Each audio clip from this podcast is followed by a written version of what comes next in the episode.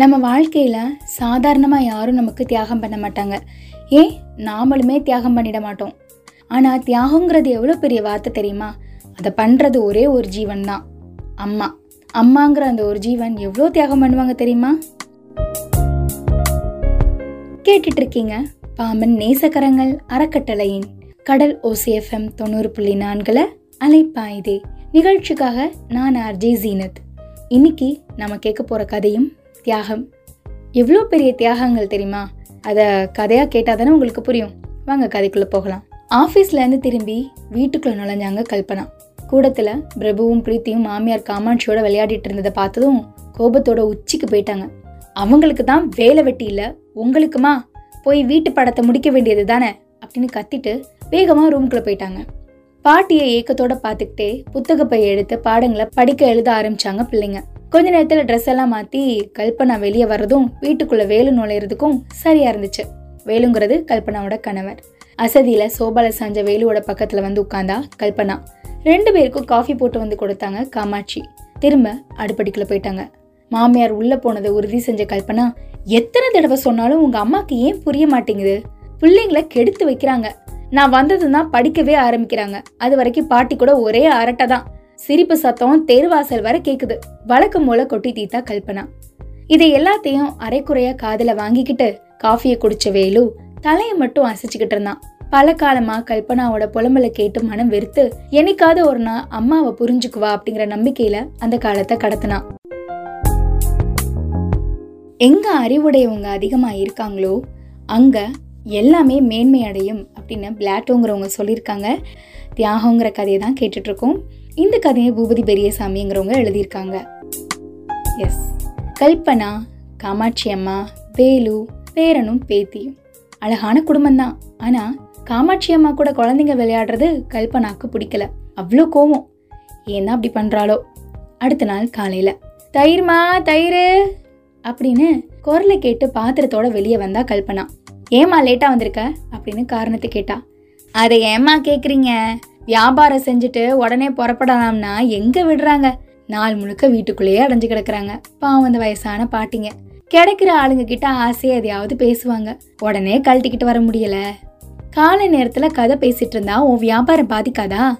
என்னம்மா செய்யறது வீட்டுக்குள்ளேயே அடைஞ்சு கிடக்குறவங்க. தெரிஞ்ச முகம் யாரையாவது பார்த்தா ஏதாவது பேசணும்னு நினைக்கிறது. எல்லா மனுஷாளுக்கும் உள்ளதுதானம்மா உங்களுக்கு அந்த நிலைமை வந்தா தான் கஷ்டம் தெரியும். ஹம் அப்படி நகர்ந்தாங்க தயிர்கார அம்மா. அடுத்த அஞ்சு நிமிஷத்துல கீரை கீரை அம்மா கீரை அப்படின்னு ஒரு குரல் கேட்டுச்சு. என்னம்மா நீயும் லேட்டா? அப்படின்னு கல்பனாவோட கேள்வியில ஒரு சலிப்பு. சீக்கிரமா தான் வந்தேன். அந்த பக்கத்து தெரு பர்வதம் பாட்டி திடீர்னு உடம்புக்கு முடியலையா? அதான் என்ன ஏதுன்னு விசாரிச்சுட்டு வரேன். அவங்களுக்கு என்னாச்சு? என்னம்மா மன அழுத்தமும் ரத்த கொதிப்பும் அதிகமாயிடுச்சுமா? பையனும் மருமகளும் கவலையில இருக்காங்க. வீட்டுக்குள்ளேயே முடங்கி கிடக்கிற வயசானவங்கல்ல பொறுப்பா கவனிச்சுக்கணும். அவங்க கிட்ட பேசுறதே பாரமா நினைச்சா என்ன செய்யறது ஏதோ தன்னை குறை சொல்றது மாதிரி சுளீர்னு இருந்துச்சு கல்பனாவுக்கு. வீட்டுக்குள்ளேயே வெட்டியா இருக்கிறவங்களுக்கு வேலைக்கு போறவங்க வழி தெரியுமா என்ன? அப்படின்னு அடிக்கடி சொல்லக்கூடிய வார்த்தைகளை நினைச்சுக்கிட்டே கீரைக்கட்டோட உள்ள வந்தா கல்பனா. அடுப்படி எட்டி பார்த்தா வியர்வையில மூழ்கி அமைதியா சமையல செஞ்சிட்டு இருந்தாங்க காமாட்சி அம்மா. காலையில மணி ஒன்பது. வழக்கம் போல வீடே காலியானுச்சு. மிச்சம் இருந்த வேலைகளை முடிச்சுட்டு துணிகளை வாஷிங் மிஷின்ல போட்டு சாப்பிட உட்காந்தாங்க காமாட்சி அம்மா. சாயந்தரம் பேர பிள்ளைங்க வர்ற வர தனிமை தான் சுவர் கடிகாரத்தை அடிக்கடி பார்த்துக்கிட்டே பொழுது கழிக்கிற காமாட்சி அம்மாவோட மனசு சாயந்தரம் நாலு மணி ஆனதும் மகிழ்ச்சியில் மத்தளம் ஆடும். அன்னைக்கும் அப்படிதான். உள்ள நுழைஞ்ச பிரபுவும் பிரீத்தியும் ஓடி வந்து பாட்டியை கட்டி பிடிச்சிக்கிட்டாங்க. ரெண்டு பேரும் முகம் கழுவி ட்ரெஸ் எல்லாம் மாத்தினதுக்கு அப்புறமா தயாரா இருந்த ஸ்நாக்ஸை கொடுத்தாங்க காமாட்சி பாட்டி. அடுத்த சில நிமிஷத்துல பாட்டி கிட்ட கதை கேட்க ஆரம்பிச்சாங்க பேர பிள்ளைங்க. கொஞ்ச நேரத்துல கடிகார மணி ஆற காட்டுச்சு. அம்மா வர நேரமாச்சுமா? புத்தகத்தை எடுத்து படிங்க. மீதி நாளைக்கு சொல்கிறேன் அப்படின்னே அவசரமாக அடுப்படிக்கில் போனாங்க காமாட்சி அம்மா. தாயானவங்க நூறு ஆசிரியர்களுக்கு சமமானவங்களாம். ஹர்பர்ட்ங்கிறவங்க தான் இந்த விஷயத்த சொல்லியிருக்காங்க. ஆமாங்க தாயை பார்த்து தான் பிள்ளைங்க நிறைய விஷயங்கள் கற்றுக்குவாங்க தந்தையை பார்த்து கூட இல்லை. நாம் என்ன நடந்துக்கிறோம் நாம் இந்த உலகத்துக்கு என்ன சொல்லிக் கொடுக்குறோம் அப்படிங்கிறது ரொம்ப முக்கியம். வீட்டுக்குள்ளே நுழையும் போதே பிள்ளைங்க மேலேயும் பொருட்கள் மேலேயும் கோபத்தை காட்ட ஆரம்பித்தாங்க கல்பனா. அன்னைக்கு அவங்களுடைய கோபம் அதிகமாகவே இருந்துச்சு. காரணம் புரியாம வேலையில கவனமானாங்க காமாட்சி. கல்பனாவுக்கு ஏதோ பிரச்சனைங்கிறத மட்டும் உணர முடிஞ்சிச்சு. வீட்டுக்குள்ள நுழைஞ்ச வேலைக்கிட்ட பிள்ளைங்க ரெண்டு பேரும் மிரண்டு போய் ஓடினாங்க. பா அம்மா ரொம்ப கோபமா இருக்காங்க. என்னன்னு தெரில அப்படின்னா பிரீத்தி. கூடத்துல இருந்த டீப்பாய் மேல கேசரியும் பஜ்ஜியும் இருந்ததை கவனிச்ச வேலு கல்பனாவை தேடினான். பெட்ரூம்ல இருந்தவகிட்ட போய் நைஸா பேச்சு கொடுத்தான். லேசா இருந்த அவளோட விசுமல் சத்தம் இன்னும் அதிகமானுச்சு. பதட்டமா அவளோட தோலை உலுக்கி என்னாச்சு? ஏன் அலற? அப்படின்னா வேலு திடீர்னு டிரான்ஸ்ஃபர் பண்ணிட்டாங்கங்க. அதுவும் முப்பது கிலோமீட்டர் தூரம். கொஞ்ச நாளைக்கு போய் தான் ஆகணுமா? கராரா சொல்லிட்டாங்க. அப்படின்னா கல்பனா அட அசடு இதுக்கு எவ்வளோ வருத்தப்படுற? கொஞ்ச நாளைக்கு தானே? சர்வீஸ்ல இதெல்லாம் சகஜம். விடு பார்த்துக்கலாம் அப்படின்னு வேலு ஆறுதலாக சொன்னாலும் மனம் முழுமையாக சமாதானம் ஆகலைங்கிறத வாடி அவளோட முகம் காட்டி கொடுத்துச்சு. நைட்டு சாப்பாடை நாலு பேருக்கு பரிமாறிட்டு தானும் சாப்பிட உட்காந்தாங்க காமாட்சி அம்மா. கல்பனாவுக்கு வேறு ஆஃபீஸில் மாறுதல் வந்த செய்தியை சொல்லி ரொம்ப தூரம் பயணம் செய்யணும்னு வருத்தப்படுறா போக போக சரியாயிடுவா அப்படின்னா வேலு. சரிப்பா நாளிலேருந்து வழக்கத்தை விட சீக்கிரமாக எந்திரிச்சு சமையலை முடிச்சிடுறேன். நீ கவலைப்படாமல் போய் தூங்கு அப்படின்னாங்க காமாட்சி அம்மா.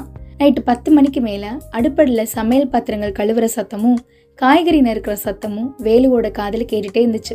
அவனுக்காக காமாட்சி செஞ்ச தியாகத்தை கொஞ்ச நேரம் அசை போட்டான். அவனையும் அறியாம கண்கள் குளமானுச்சு அடுத்த நாள் காலையில சமையல் எல்லாம் சீக்கிரமா தயாராகி இருந்துச்சு. பதட்டத்தோட புறப்பட்ட கல்பனாவுக்கு புதிய ஆபீஸ் வாசல் அடையும் போதே இன்னும் பதற்றம் அதிகமானுச்சு. மேனேஜர் ரூமுக்கு போய் தயாரா இருந்த ஆவணங்கள் எல்லாத்தையுமே கொடுத்தா. நிதானமா எல்லாத்தையும் போட்டி பார்த்த மேனேஜர் கல்பனாவை நிமிந்து பார்த்தாங்க. எல்லாம் நேத்து நடந்தது மாதிரி இருக்கு. காலை எவ்வளோ வேகமா போகுது?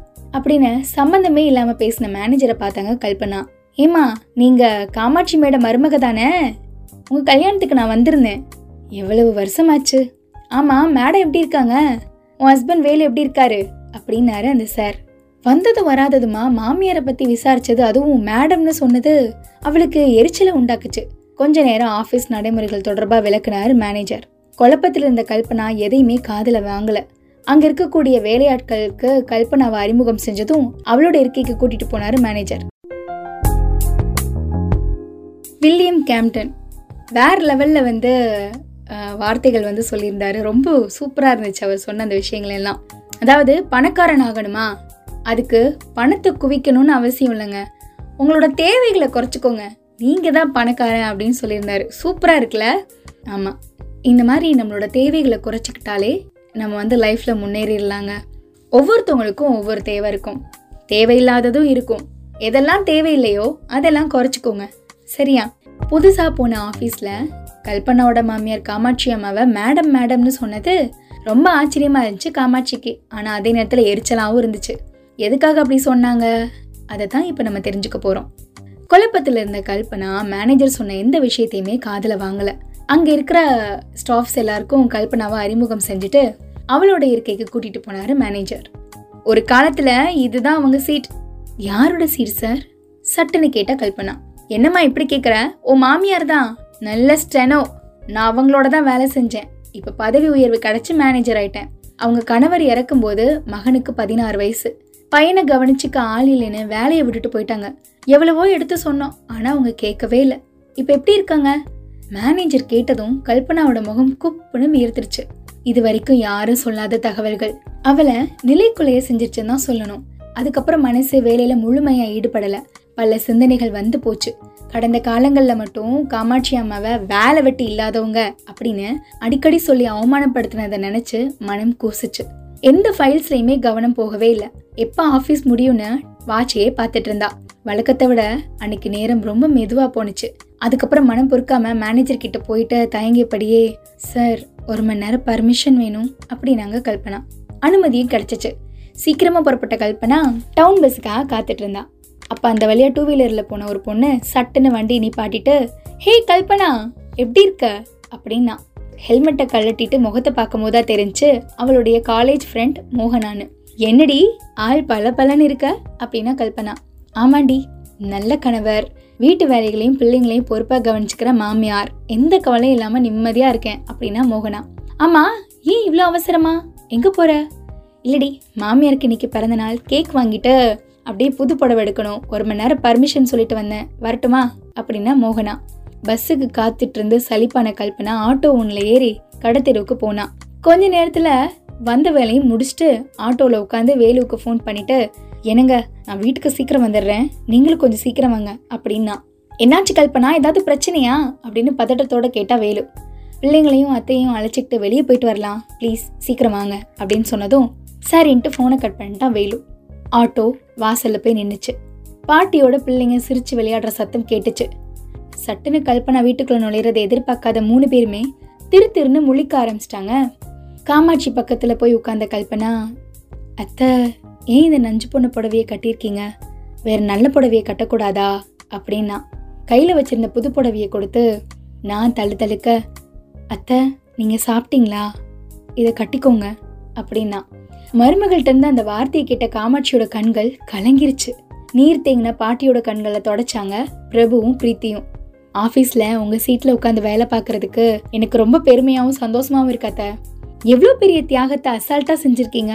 உங்களை நினச்சா அப்படின்னு சொல்லும்போதே கல்பனாவோட கண்கள்லேருந்து கண்ணீர் போல போலன்னு கொட்டிருச்சு. அப்போ தான் வீட்டுக்குள்ளே நுழைஞ்ச வேலு இந்த காட்சியை பார்த்து அவ்வளோ சந்தோஷப்பட்டான். கரெக்டு தானே? எல்லாரும் அதைத்தானே எதிர்பார்ப்பாங்க. ஒவ்வொரு மாமியாரையும் மருமகள்கள் தன்னோட அம்மா மாதிரி பார்த்துக்கணும்.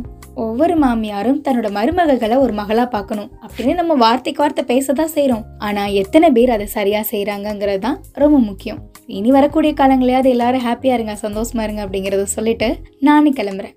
மீண்டும் அடுத்த அலைப்பாய்தி நிகழ்ச்சியில சந்திக்கலாம். தொடர்ந்து இணைஞ்சிருங்க. இது நம்ம கடல் ஓசேஃபம் தொண்ணூறு புள்ளி நான்கு.